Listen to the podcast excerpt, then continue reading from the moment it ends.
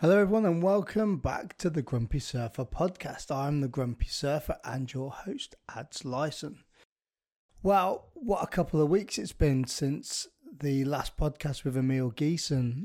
Russia has decided to invade the Ukraine. The Hawaiian leg of the WSL has finished with some amazing surfing at Pipeline and Sunset. And I've done a few really cool podcasts with people that are going to be coming out in the next month or so.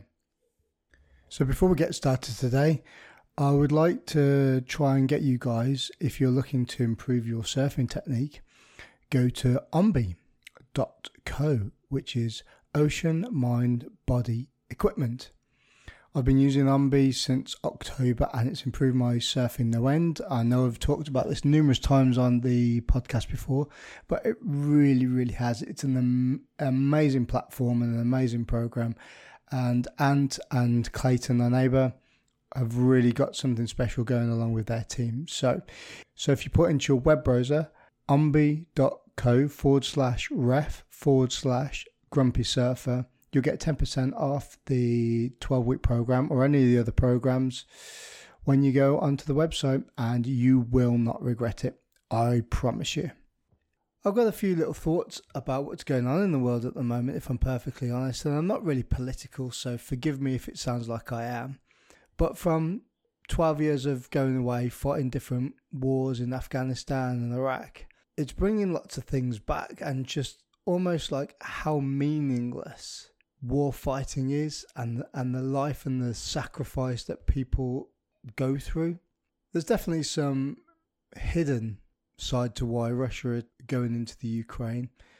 I've only been watching snippets of the news, so I can't really comment on that. But what I do take my hat off to is the patriotism of the Ukrainian people that are standing up in droves, males, females, young people, going up and taking up arms to support their country and, and, and fight back the so-called oppressor, I guess. And it's quite it's quite warming that humanity is hasn't lost its soul. And I think it's difficult for NATO and the other Western countries to really put their two pence worth into it because I think if we go into this and we put boots on the ground, that is going to start a third world war, and nobody wants that. And every now and again, when I'm watching the news, I can almost feel the empathy of the Ukrainian people because what's it going to be like this time next year?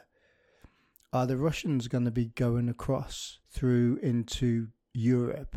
Are they going to be hitting the coastline of France? Are they going to be looking to get their navy and come across the channel to the UK or come across that, you know, northern border of Norway? And, and, and come to the borders of the UK.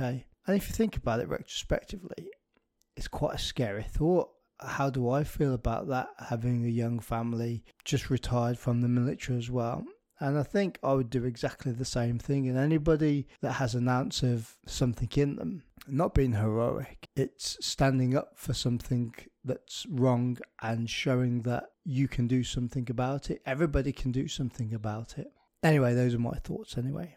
So I'm digressing a touch. So this week's podcast is with a guy who was actually a poster boy of mine, along with Tom Carroll, Occy, Kelly Slater, Shane Dorian, Rob Machado, Goofy Footer, Australian surfer. He was on the ASP, which is now the uh, WSL, so the Association of Surfing Professionals, and the World Surf League he was on the ASP for 22 years, retired, and then became a surf coach and coached the likes of Joel Parkinson and a few other up and coming Australian surfers that are around now. He was one of the guys that really showed style from having that drop knee kind of surf stance and showed the fluidity of what surfing could be if you really put some time and effort into your technique. So, without further ado, please enjoy my podcast with Luke Egan.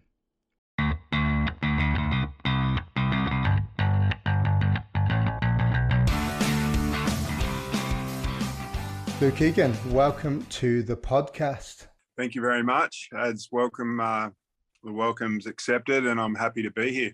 Three questions, mate, before we start.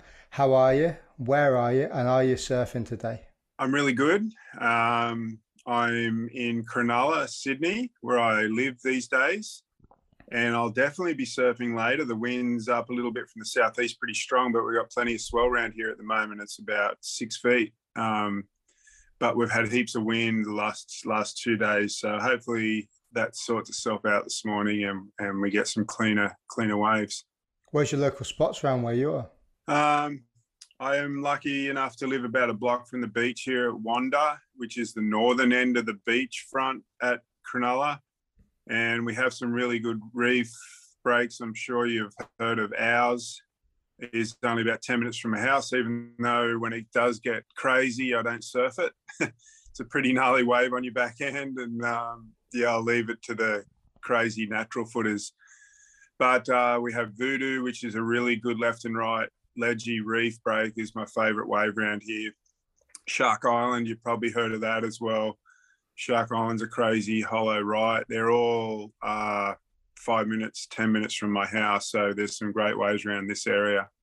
There's always this uh, stereotype about uh, you know the west coast of America, Hawaii, and in Australia that you've got pumping waves all the time. But I can imagine it's pretty much like the UK. It's quite hit and miss sometimes. What's the consistency like? You know what? If we were talking last October, November, I'd be screaming at you, just going, "I can't believe it! It's been flat for so long. We've had no waves. Does it ever break?"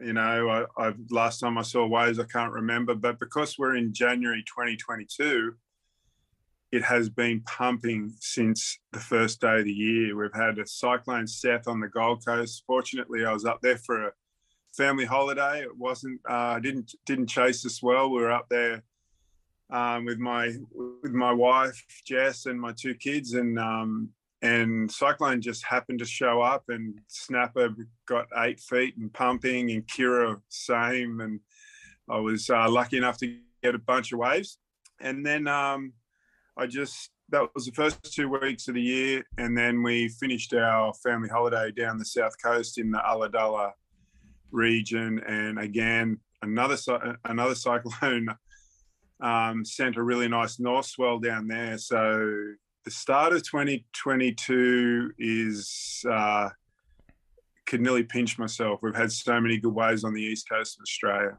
It's been kind of similar here. Like you know, what we're in January now, and I've I've probably surfed more in the last sort of like two or three weeks since Christmas.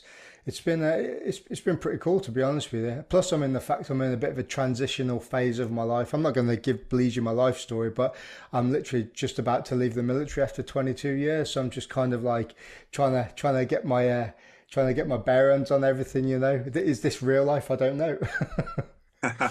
Wow, that must be pretty different. So, h- how long were you in the military? I was in the I was in the uh, Royal Marines for 22 years. Awesome. That's that's the exact amount of years I was on the on the world tour. So uh, I know what you I know what you're feeling to trans translate into something different, and uh, you know, a start of a or the end of something great. It must have been good for all that time, and um, and then yeah, starting a new life. It's I know I know how it feels. How did you find that? Because you know you, have just said that you spent quite a lot of time on, on tour and coming off that, and in the military they they like to say there's this transitional period where you do a bit of resettlement, you do some courses, you know, for whatever you what you're going to do. I know it's a little yeah. bit different because. Uh, you know, being in the surfing community and you've got your sponsors and stuff, you can almost like fall into something like that. But what what do you miss the most about about being on tour? Um, the challenges like you do you do anything for so long it just becomes you know I, I really believe in your subconscious doing um, you know you end up doing something so long your subconscious kind of takes over and you get better at it and you refine you get refined at it. And when you stop that at first there's like a holiday period of about six months eight months where you, you know for me when i finished the tour it was like I just needed a rest. The reason I finished the tour was I just didn't have any more go left. You know, I was 36. I'd been doing it since I left school. And to stay at that level of intensity of training and surfing and showing up and being able to put on those performances, you know, to make a final in in that two weeks there's a contest on, you got to show up a fair few times and you're just going as hard as you possibly can. So that that was the part that I just was like, oh, I can't do that anymore. But the surfing part, paddling out at the best parts, the best breaks in the world with only another guy out, that was that's something I really miss. Um, and performing, I really enjoyed performing in front of a crowd. Um, and you know, I loved having hard heats. I loved loved having hard like really good heats against my friends and just getting going out and you know when you're against someone that's really good and you're both getting eights and nines and putting on a great performance there's nothing like it how did you find the the transition of the tour because you must have been in that still part of the tour when you joined when they were still going to like you know some of the crummy places uh, I, am going to I don't know Manly, for instance, like a beachy. But then as yeah. it went on, you know, bugs started pulling things out to make it like the dream tour. So you go into like the best places with the best best surfers. Did did you did you feel that transition in a way, or you know, is it just something as as a collective as the ASP and the and the pro surfers on the tour were kind of getting a bit fed up of it, and they're like, right, let let's just go and find some really cool places to go instead. Yes, um, the, I was in that transition. Um, it was really hard for me. I'm a bigger guy. Like I'm 90, 90. When I was on the tour, I was, you know, like late 80s, 88 kilo.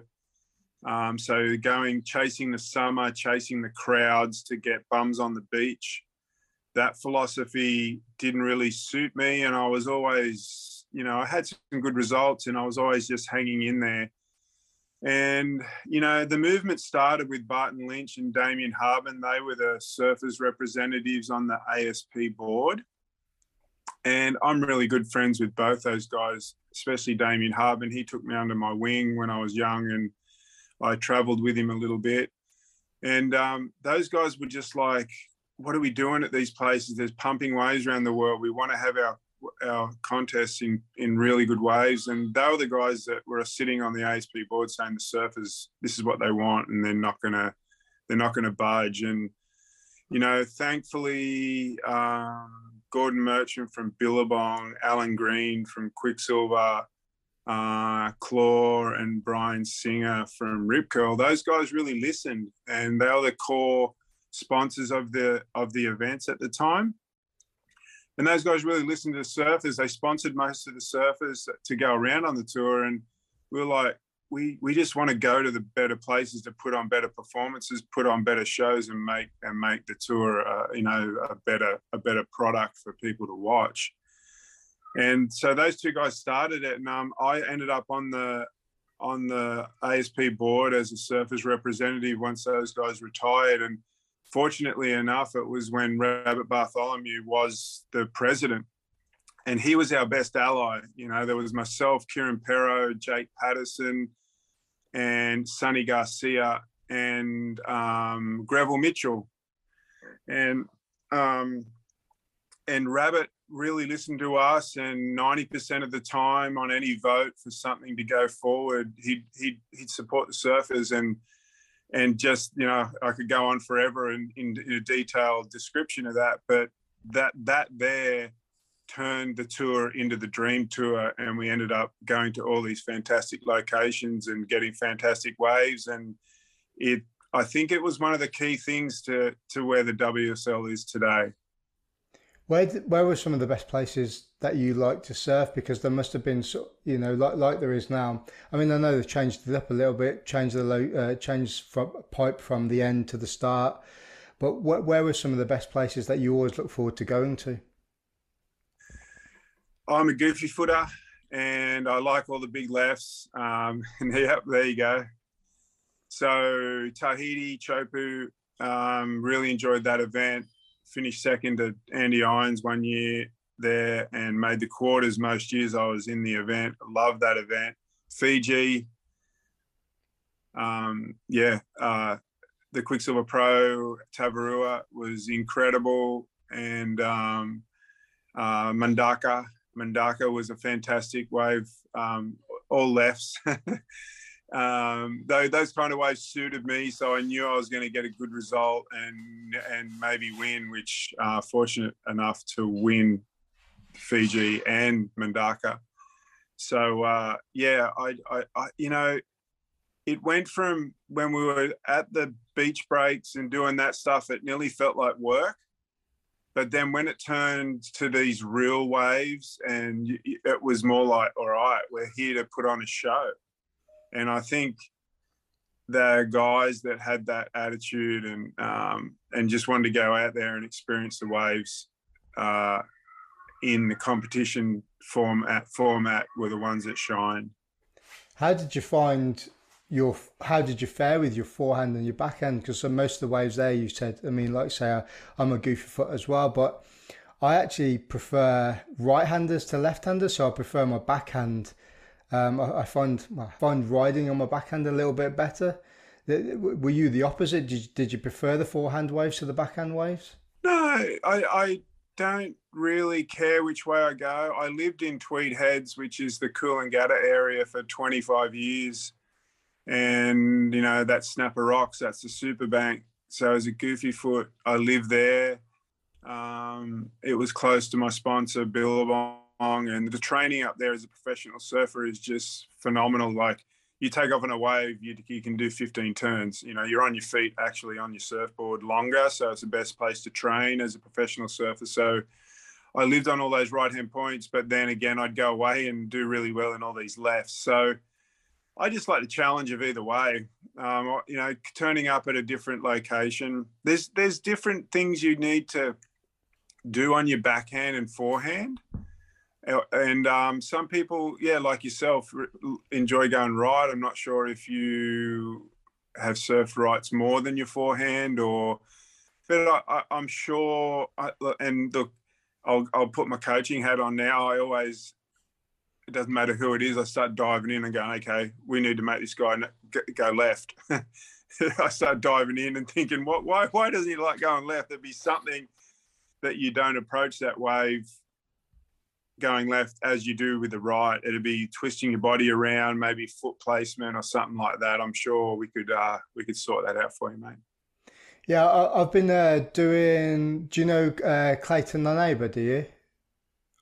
I've heard that name. Yes. Yeah, so he, he's um, he's an ex uh, CT uh, surfer, and they've they've come up with this uh, surfing program and they talk about foot placement. It's it's an on, it's an online thing, but it's really like piecemeal broken down. It's pretty cool, and I've been trying to work work with this stuff that he's been doing. And it's very much so like I'm. Um, I find when I'm jumping up, I'm almost like surfing Jeff Hakman back in the 70s, where my feet are kind of like, you know, splayed out a little bit, and that means I can't rotate my hips around a little bit more. So I'm trying to work on that a little bit. But uh, you get a bit carried away sometimes when the waves are good, and you just forget everything, and you just kind of go into your into your old habits again. Yeah, if you look at some of the greats like Tom Curran, uh, Tom Carroll, uh, Joel Parkinson, Mick Fanning, they all seem to drop their back knee down really low. Like when I'm coaching these days, I always ask a kid if he can like I'm like squat down to the ground, and you and people either bow their, their knees outwards or they'll bow them inwards um, to get that really nice flowing style like some of the greats. You want your knees to bow inwards, and that really helps um, on a surfboard because when you drop your back knee down, you still have really good, pardon me, control of the board and you can change your center of gravity really easy up and down. So that's the one thing that I always look at when I'm coaching somebody and um, and try and change them to that knock knee stance a little bit if they if they can. Um, they don't always do it, and it doesn't mean they're not going to be a great surfer, but it is something like Gabriel Medina when he was a kid didn't really have that stance, and he worked on it really hard um, even yeah, so there's, a, there's a bunch of kids we could bring up that are best in the world now, and kind of turn that around and became and just just helps makes you more versatile and makes your center of balance a bit better. I was just about to say, I read a few articles over the years, and you were quite renowned for being known as the guy with the knock knee style. You know that that back knee sort of like bent right in, almost you know loading you loading your front foot. And uh, if you go back and, and look at some of the other guys like Occy and Tom Carroll and those guys, they're all very much like power based, you know, slightly bent knees. And when they come to do big carving turns off the top, it's all very power based. And I think you were one of the first people really that I, I've seen that really adopted that kind of new not not that it was new but you know that kind of knee flowy style where you kind of compress and elevate and it was really noticeable in it for a while there my feet were too close together and i was losing control so um, and it has to do with the rocker in a surfboard where I was standing at a certain time. The rocker was the, the, the, main curve in my rockers were, were a long way back in the board. And that's when board were riding longer boards also. So it actually looked, I think the boards being longer and narrow and straighter actually made it look more than what it is now. Um, but I had to work on that a little bit and and widen it out um, to become more versatile. So that was the area in my early 20s, mid 20s when I was starting to get results on the world tour that I had to really work on and, and, and spread them out a little bit to get a little bit more stability and to be able to get that. You know, you go up into a turn, your fins come loose or something happens. The best thing you can do is be as low as you can on your surfboard and you got way more chance of making it. So it was just changing those fundamentals around a little bit to um, to uh, make sure that happened. And um, yeah, so I was too knock kneed at one point. I love I love kind of firing this question at people like yourself about when you were growing up. Uh, you basically taught yourself how to surf and there aren't there weren't really that many like surfing coaches and strength and conditioning coaches like you know a lot of the pros have these days or the guys that are coming up through the QS how how did you kind of develop that style? Was it just a kind of watching those VHSs and watching you know the the guys that were really good or just sitting on the beach and watching them and kind of emulating them? When I was in my mid teens I used to watch Occy surf. Like I, I, probably wore out a dozen VHSs watching Occy's style. And when he when he first started riding Rusty Preisendorfer's surfboards, I was just in a trance watching Occy. I was like, oh my god, this is so incredible the way he approaches the wave, the way he uses his shoulders um, even just the little bits he'd put on with the look backs after a really big backhand hit out of the lip.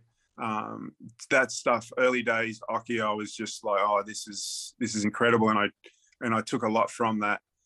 Um, once we're on tour, I was uh, one of my best mates is Mike Parsons, and um, he took me under his wing as well when I was young, and he used to pretty much coach me or talk to me before every heat. Um, we used to surf with him a bunch, used to stay with him and travel around the world with him. So right up to when I was surfing for world titles against Sunny Garcia and Andy Irons, Mike Parsons was there as pretty much my coach. So um, yeah, so on the tour we didn't have the coaches, but we used to help each other. You'd be traveling around the tour, splitting costs with someone, you know, the rent a car, the hotel, um, and you'd help each other out. You know, you, if it was places that you needed a caddy because there was a good chance you were going to break a surfboard.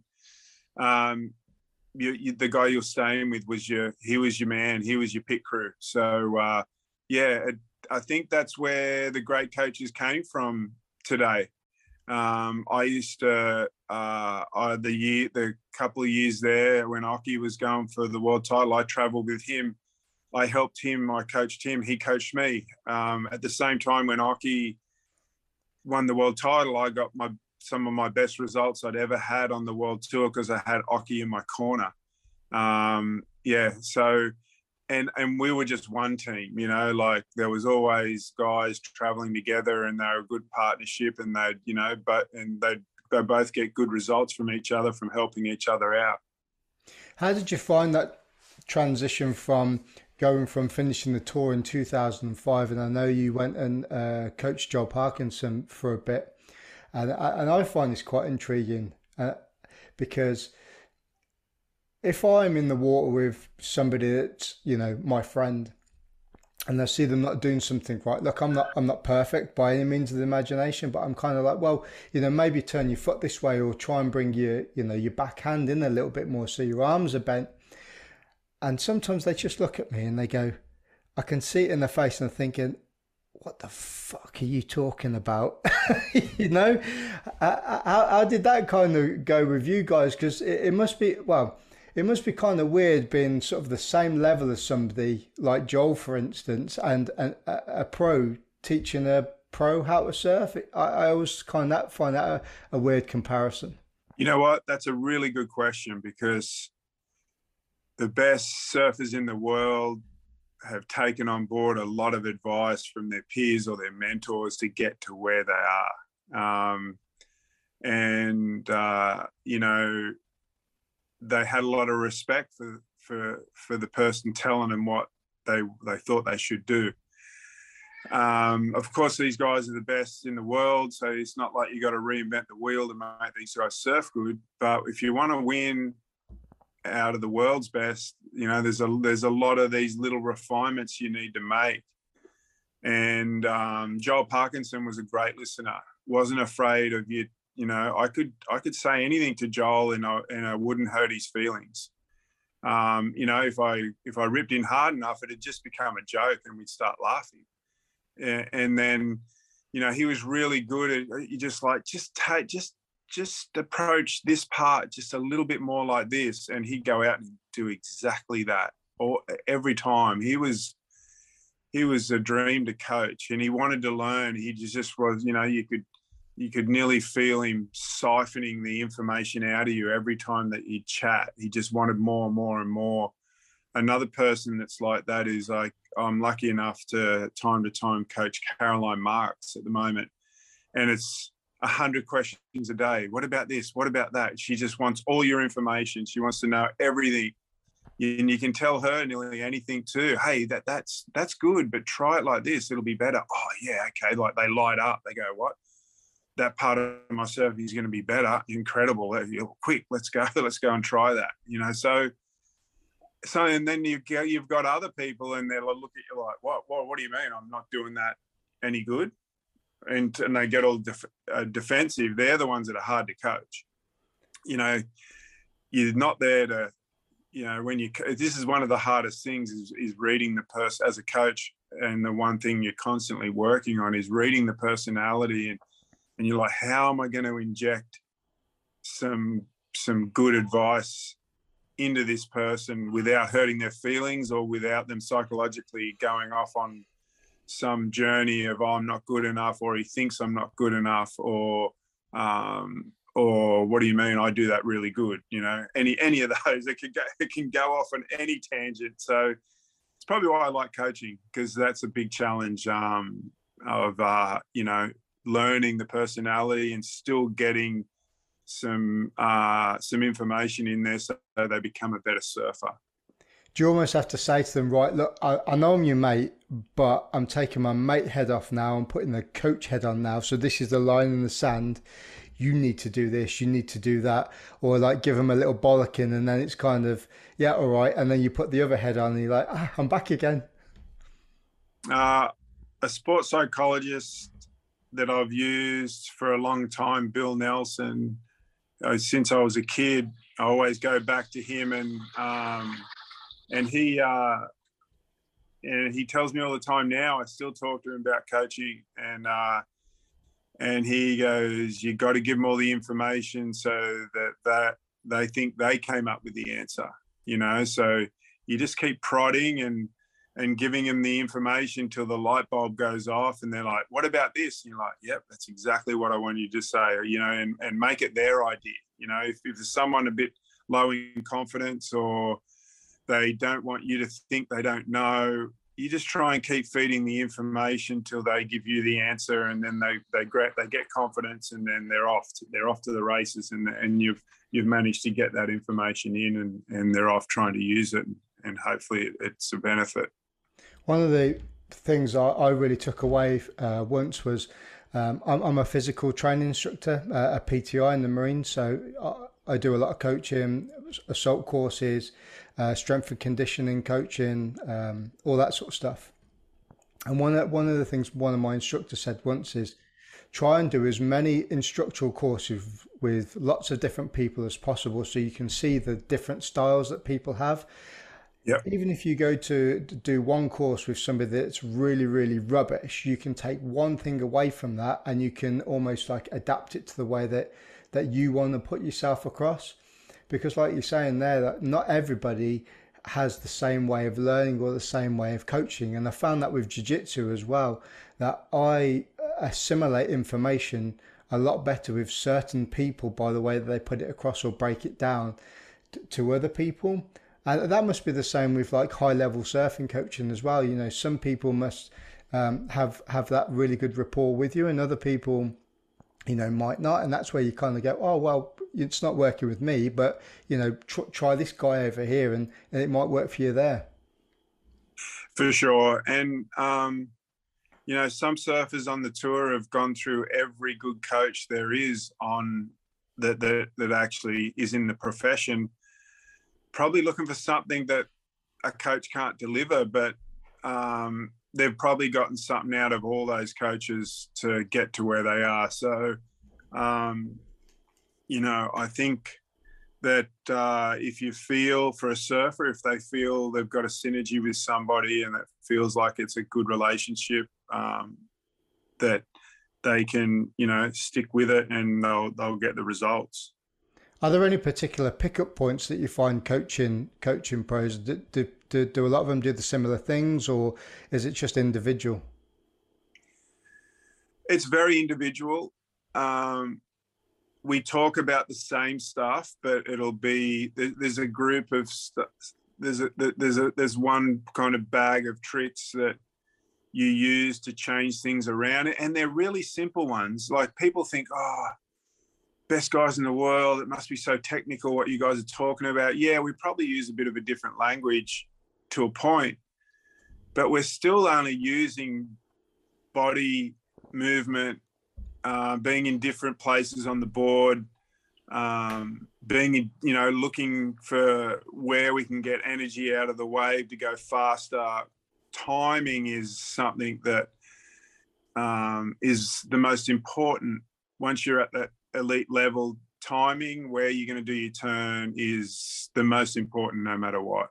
Um, you know, you're already there because you're a good surfer, but those little tiny timing changes can take a, a, a five point wave into a seven or a 7.5 wave. So we're constantly looking at that kind of stuff, especially when you turn up to a new location someone might be going to the bottom of the wave too much, so they're missing that top nice sweet little part here that you know you get a really good turn out of the lip.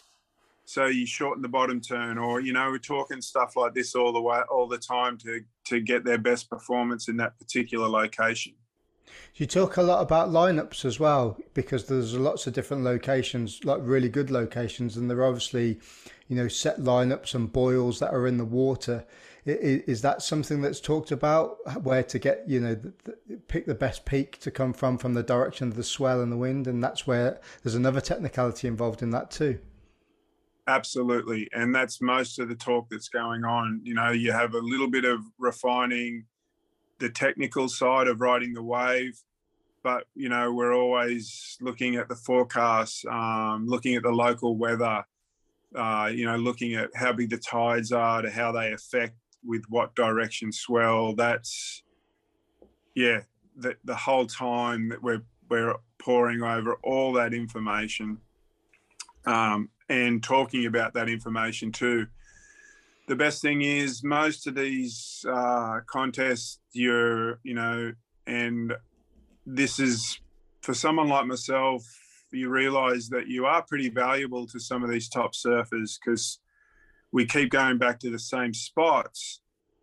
And now I've been there about 30, 35 times around the world. I've been to Hossegor about that many times. I've been to, you know, Mundaka about that many times, been to Fiji about that many times, Bali, um, Trestles, uh, you know, all these spots you've been there and you've seen every wind, every swell direction, every tide many, many times. And as a coach, that's a huge benefit because you've already got all that information and you've been there before. So you can pull out these uh, different things, especially for someone new on the tour uh, that have only been there a few times. It takes many years to see all those different um, moods of a wave. And um, yeah, the longer you are on tour, I think that really helps as a coach. What's one of the the hardest places that you can compete surfing and and also coach somebody because you know th- there must be some like really cool places like you know Bells for instance is you know is a is a right hand point break but uh, what locations are uh, you know around the world did you find most challenging to coach and to surf in? Any day at any of the locations on the WCT events when the waves are marginal and the contest should maybe not be on, but it's been called on for a reason of running out of time. Sometimes we start running out of time and the waves just haven't gotten that good. And it's like, okay, boys, you're out there. We've got to get this contest finished. They're probably the times um, coming up with strategy or help your surfer come up with strategy that can be really difficult because no matter what, there's going to be a little bit of luck involved out there because you you know it could be a dying swell and how long is that swell going to last do you wait with priority or do you just keep catching waves because we know this swell's dying or that you know there could be a, a wind change coming or something so when the conditions get marginal and you got to start using a little bit of guesswork or a little bit of gut feeling work rather than just going down on true data on what the wave's going to do and and what you're sure the waves are going to do. So I'd have to say marginal conditions anywhere is it's when it gets really tricky. Talking about different events, I know once you left, you ended up uh, working for Billabong and became uh, one of the organisers for um, you know, a lot of their events during your time there. As a as a physical training instructor in the Marines, you know, one of my jobs is is event organizer, but not like on the scale that you did. And it was quite difficult as an individual trying to do that because you're doing everything yourself. But was that quite a challenging thing for you to do as well? It was a challenge, but um, at the time I was working for Billabong and I was the contest director for a lot of their events. I had a fantastic team around me.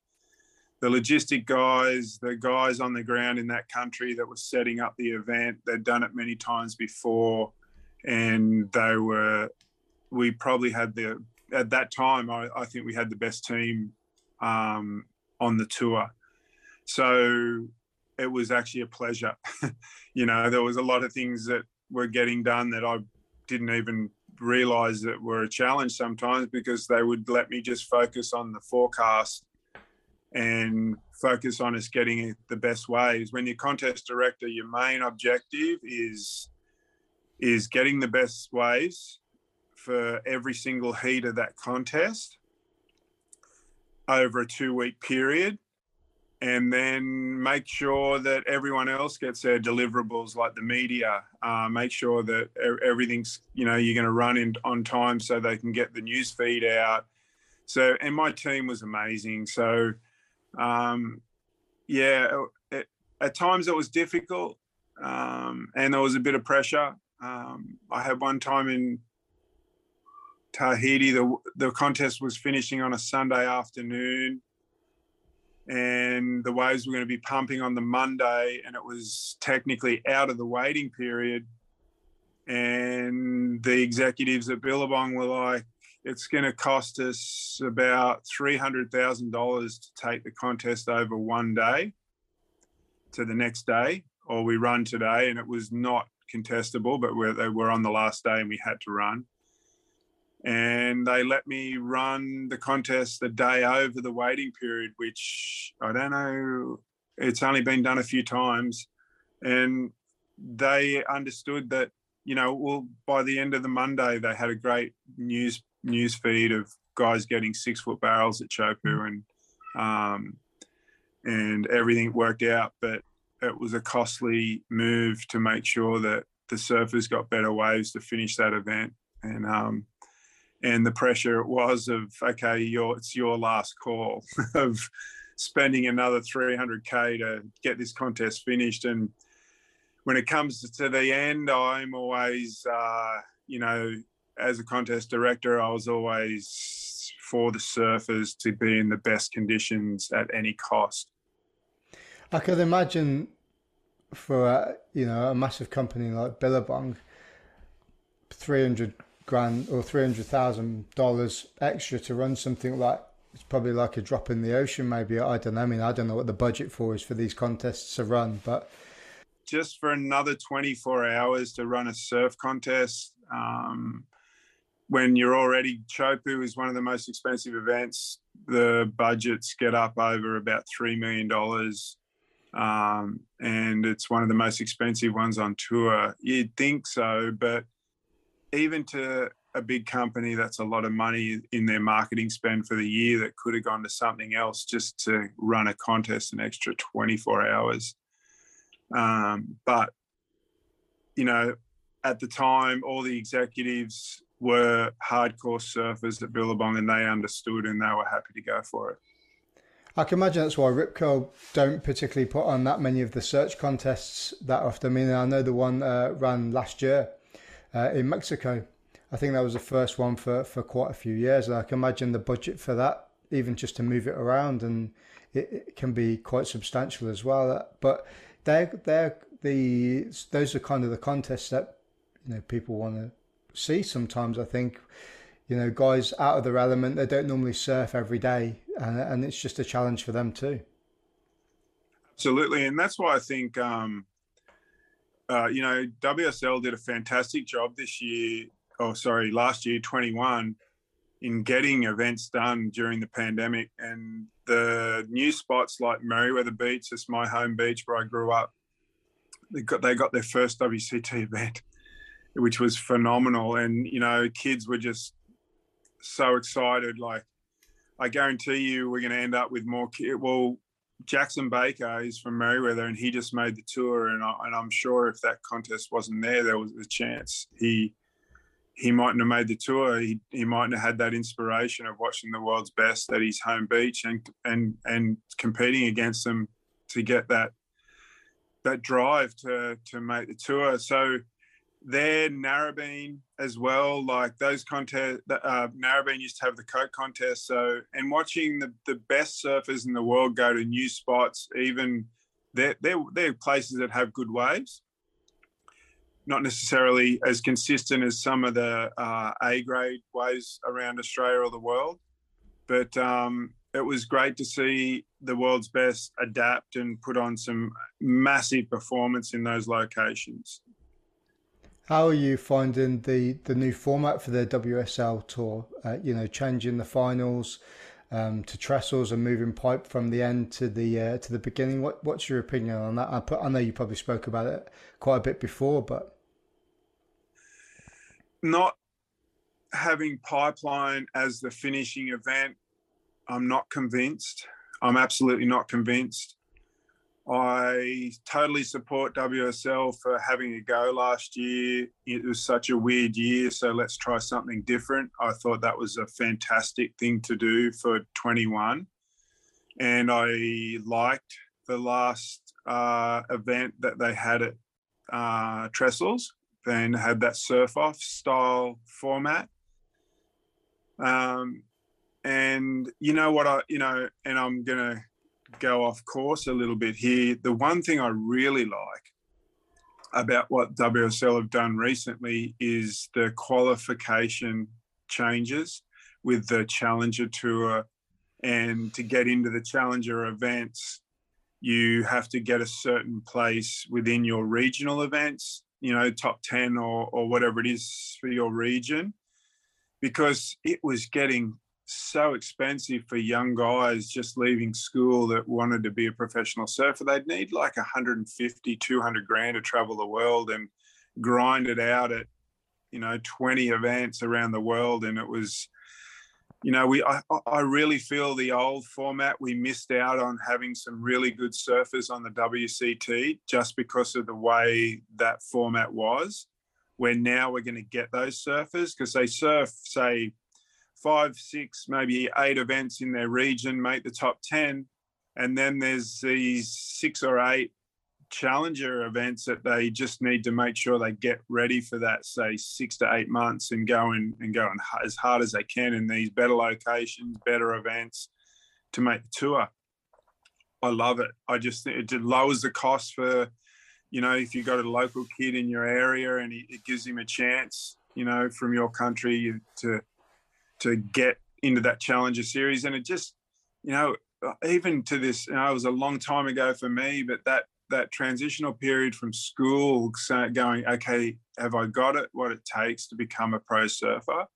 And that big challenge of do I go and get a trade just in case, or do I go to university, or do I go and have a go at being a professional athlete? That's one of the biggest decisions in your in your life. And and I really think that new format really it really gives the surfers a true indication of their performance if they're good enough um, by and and the cost isn't like out of control. So I really, really think that was the that's the best thing I've seen happen in surfing in years. I think we're going to get a lot better surfers in that. This year in 22, they're after five events. I think they make a cut. I do not like it at all. The reason being is that those guys in those challenges events, or even the guys that are on tour, you've busted your gut to get your place. You should have that. Maybe those five locations don't suit your style of surfing, and the end few events suit your style of surfing. I just, I just don't think it's fair on the surfers that they don't get their full year to try and prove that they're at that level to stay there and make a career as a top level, you know, CT surfer. I, I, no matter how this year ends up, I just don't think it's fair on the surfers to be cut after five events when they've busted their gut to get there.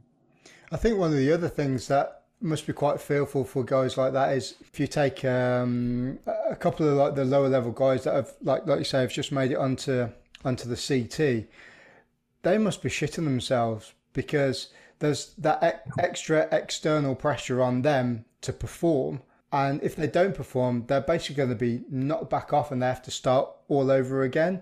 But again, it's you can argue it from the two sides of the fence as well. You've got the better guys as well. You know, you've got your Medinas, your Filipe Toledos, and, and all the other guys at the top end of it. That they've also got that, you know, subconscious pressure as well that they have to perform. Otherwise, if they don't make you know that that the uh, was it the top top 12 or the top no the top 20 isn't it i can't remember yeah i think so yeah I, I, i'm not sure of the numbers but i just think that every surfer should have a chance to do a full year and and show what they got.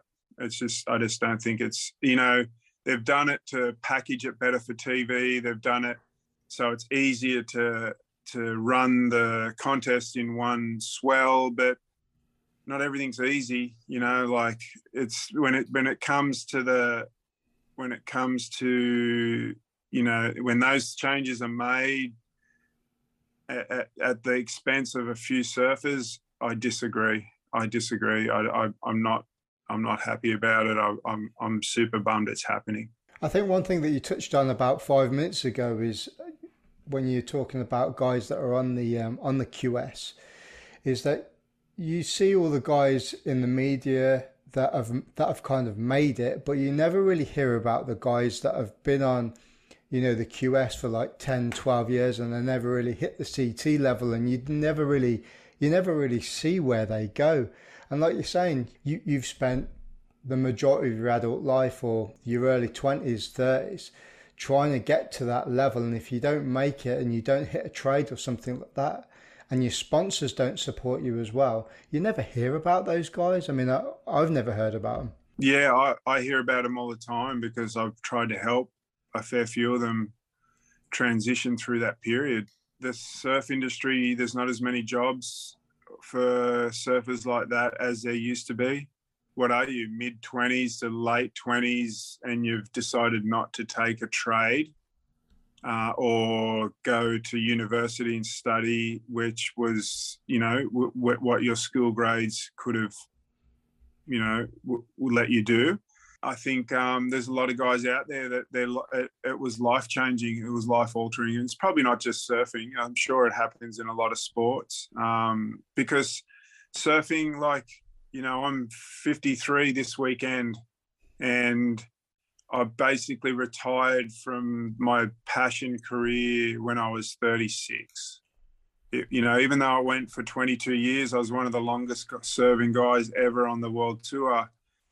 My career only lasted 22 years, you know, and the last 15 odd years I've been doing other things, but my passion is still surfing, you know, so it, what you get on the front side of being a successful surfer, you you really got to think and be smart because at the end, you, you know, the body the body just doesn't. It's not to, you know, you know, Kelly's Kelly's managed to stay there for a long time. That's one guy. You know, the, everyone else in their mid thirties, uh, and if you get to your late thirties, you've done really well. And then what are you going to do? If you've made enough money so you don't have to work anymore, but it's not even about the money. It's just about exercising the mind and, um, you know, getting that adrenaline rush that you've been doing for most of your career. There's huge adrenaline rushes from even winning a heat in two foot waves in front of 30,000 people and, um, you know, putting on a fantastic performance. There's, it's a huge adrenaline rush, beating, beating one of your peers or something like that. Where do you get that? you know you, you've you've got yourself well and truly addicted to it you know after years and years and then you're like you just left and people shaking hands going yeah well done i love i love that heat that you had here or there and and you really appreciate appreciate the accolades but man it's one of the hardest things i've done is working out where i can still get that rush and i've managed to do it i i mountain bike um, mountain biking funnily enough is not even in the surf it gives me that rush. I'm not that I'm not very good, but there's a lot of quick decisions you got to make. Otherwise, you end up with shoulders that look like this. Um, you know, I don't know. Like you've, you've seen those bikes that you can ride on the sea now. I haven't seen anyone ride catching the wave on one of those yet. No, but you know, you got you really got to challenge yourself to go and still get that same feed. Otherwise, you're going to end up in trouble, or you know, you, you, it's everyone's looking for it. I still surf it. I still train to surf. I still go to the gym to make sure that I can surf well. Um, so because I still enjoy it so much, and I still enjoy trying, know, even though I'm nowhere near the surfer I was. Um, I still really enjoy trying to keep my level as high as possible, and that that helps as well. Um, yeah, so it's you know going off on a bit of a, a a bit of a course here, but um, yeah, pretty passionate about that part of um, looking after the surfers. It's going to only get a little more difficult for them because coming out of the you know the tail end of this pandemic, more people have decided to you know grab a surfboard and jump in the water because it's easy access as well, and there's just going to be more people getting addicted to the sport that we love doing and there's going to, you know, I've noticed a noticeable amount of people that are just kind of what I'd call flotsam and jetsam, just floating in the water and getting in the way a little bit. Yeah. But, you know, there's going to be more people coming through, more kids now, and there's only going to be more competition to, you know, to, to in those actual high competitive competitions for those limited spaces as well. I mean, have you have you noticed much of a a, a culture and a etiquette change uh, down where you are at the moment? A little bit. I think it's up to the elders in the water to teach those people surf etiquette politely. I think that that there is more people in the surf, but uh, and at times it's it's really hard. But I think you know everyone it's it's the ocean. Everyone's entitled to be out there, and you know to anyone that's learning to surf, just you just got to read the play of the lineup and and read where you think you should be for your ability level and what style of waves you should be surfing for your ability level. And read all that stuff and and read about surf etiquette and you'll have a way better time.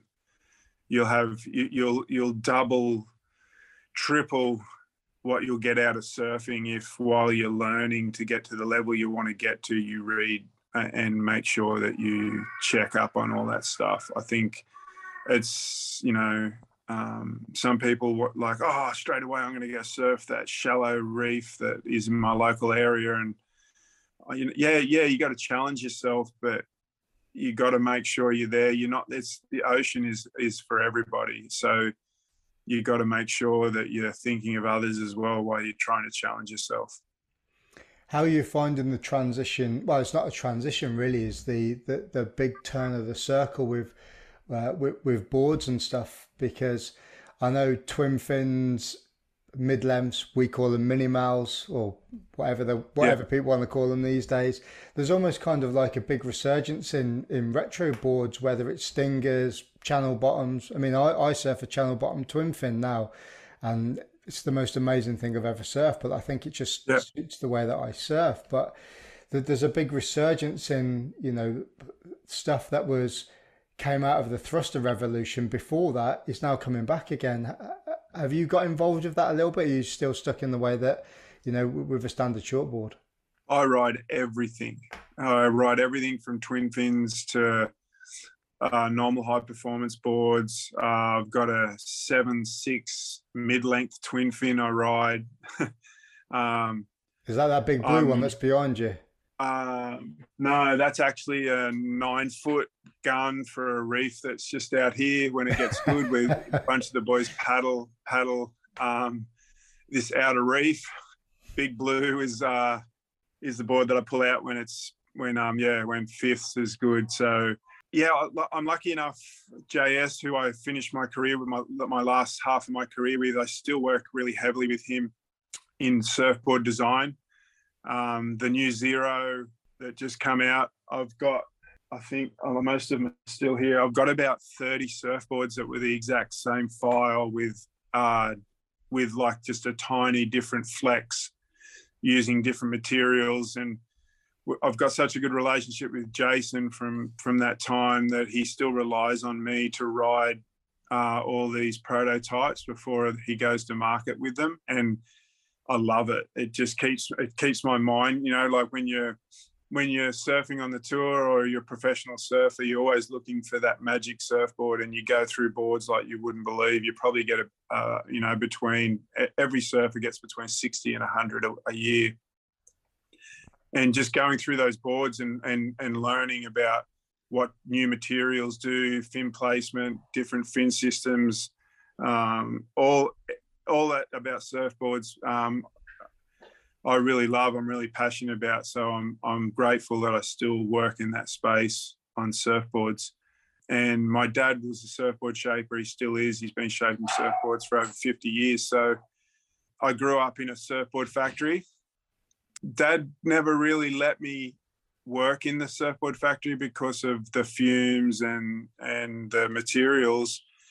I always had it to fall back on, so to speak. But yeah, we I ended up being okay at riding them, so I never ended up in in the factory making them.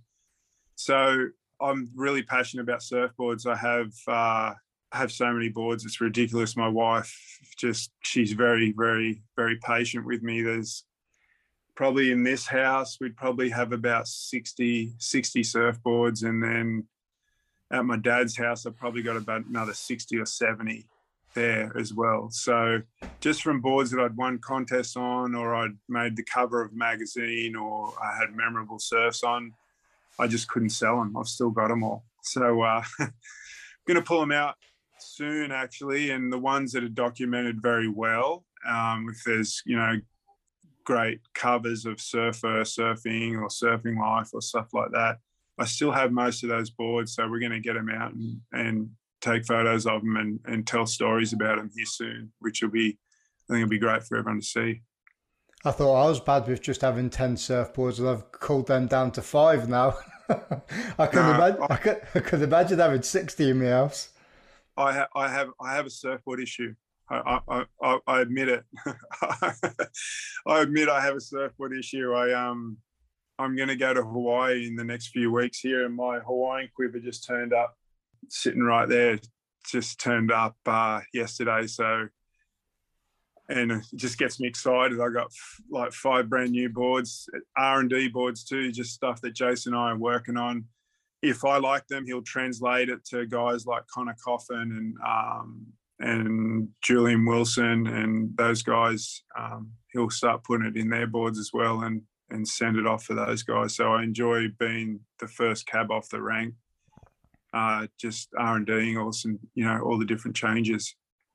It's crazy thinking about you guys and how you like just trim thirds of foam off certain areas or take it take a bit of a rail down because you can you can feel that. I remember uh, listening to an interview with Tom Curren and he was talking about fins and he was really deep at one point into different types of fins and and how sharp or um, how much flexing and that they had. And I think at one point he was actually just making his own fins and putting them in. I mean, I, I can't imagine getting to the point where I can like almost feel that underneath my feet. It must be, you know, quite a unique experience, really. Yeah, you really do. Like, I'll tell you a funny story. My dad, when I was, I still ride. I've still got a bunch of my dad's boards. He's 78. He's still shaping. We still play around with with new designs and stuff. And uh, I was about 16 years old, and I I'd broken my favorite board. I had a couple of backups. Didn't like the backups at all, and it was a well, the biggest local event in Newcastle. And he shaped me a board in the afternoon, glassed it, stayed at work till about four in the morning, sanded it, brought it to the beach in the morning. I waxed it up, went rode two ways on it, and went, nah, I'm going to ride the old one in the contest. And um, and then after that, I got through my heat, came up, and I just there was something about the board. I go, you're supposed to make this the same as the other one. He goes, it's not the same, and he hadn't told me what changes he'd done at all. And um, and I go, it's got more nose rocker in it. I'm sure it's got more nose rocker in it. And he's just like, it has. It's got a. T- I thought I'd just put a touch more because it looked like the way is going to be like this or like that. So just from feel, not being told, and right, you know, you, you just learn. You know, I've that's happened with Jason before too. He made me three or four boards, and one would be a little bit different. I'm like, what'd you do to that one? That's not that's not doing the same. And you you know, stuff he wouldn't even tell me and I could feel it straight away. So I guess it's from jump, you know, it's from surfing for so long and from um, understanding what does what and and um, and that kind of thing. And yeah, it just it, it goes into this memory back. You know, you know, like I, I'll forget someone's name or I'll forget a year something happened, but I've got this mem- incredible memory of the feel of surfboards of all different. You know, I'll I'll, I'll pick up a board out of my collection of my boards that I'd won contests on. As soon as I put it under my arm, I'm like, ah, yeah, I remember you. You know, it's like uh, there's this memory, there's like this hard drive, this surfboard hard drive in there. Mate, uh, we've been talking for a while now. Have you got one story that sticks out the most through your entire surfing career that you can tell? um, yeah, there's there's plenty. The one that the the one I really enjoy is uh, is Matt Hoy. Um, Matt Hoy and I had the same babysitter. That's how far we go back when uh, before we were even in preschool or school. So we've been knocking around as kids, you know, and we're still best mates. So when he retired was in uh, Tavarua the year I think it was 2000. The year he re- retired, no one had done anything for him. And I was a bit concerned. We're on Tavarua and it was his last event. He wasn't doing any more events. He was retiring his career. And I ended up winning the contest. Uh, made everyone cry in the crowd, I think. So I called him up onto the stage and just handed him the first place trophy of the Quiksilver Pro at, uh, at sorry at Fiji, and gave it to him as a retirement gift. So uh, he's still got it, still sits in his house. So uh, yeah, that, that was a great moment for me and, and for him. Beautiful, mate. Uh, I'd like to finish off uh, a conversation uh, with a quick fire round, if that's all right. Yep. So the first question is: If you could surf one surfboard setup for the rest of one surfboard fin setup for the rest of your life, would it be single fin, twin fin, quad, bonzer, thruster, or finless? Thruster. Your favourite surfer and why? And you can't say yourself. No, I would never say myself. My favourite surfer and why? Joel Parkinson, because it's effortless and uh, high performance. Here's one I've never put in before. Your favourite surfboard wax? Sex wax.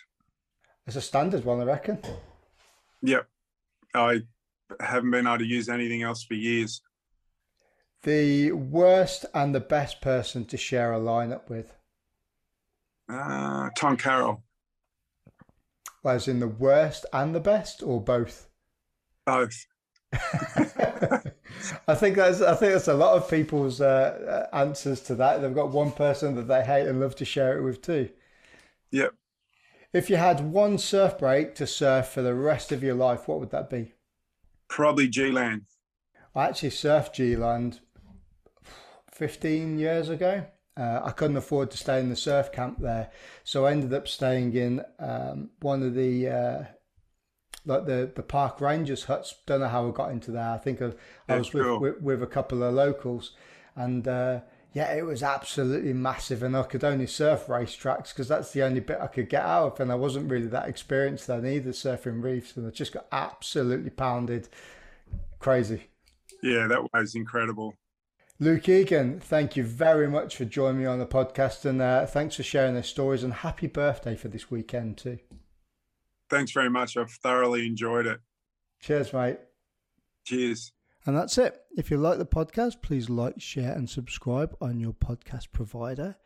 And leave a little review on Apple Podcasts if you use Apple Podcasts. Thanks for listening.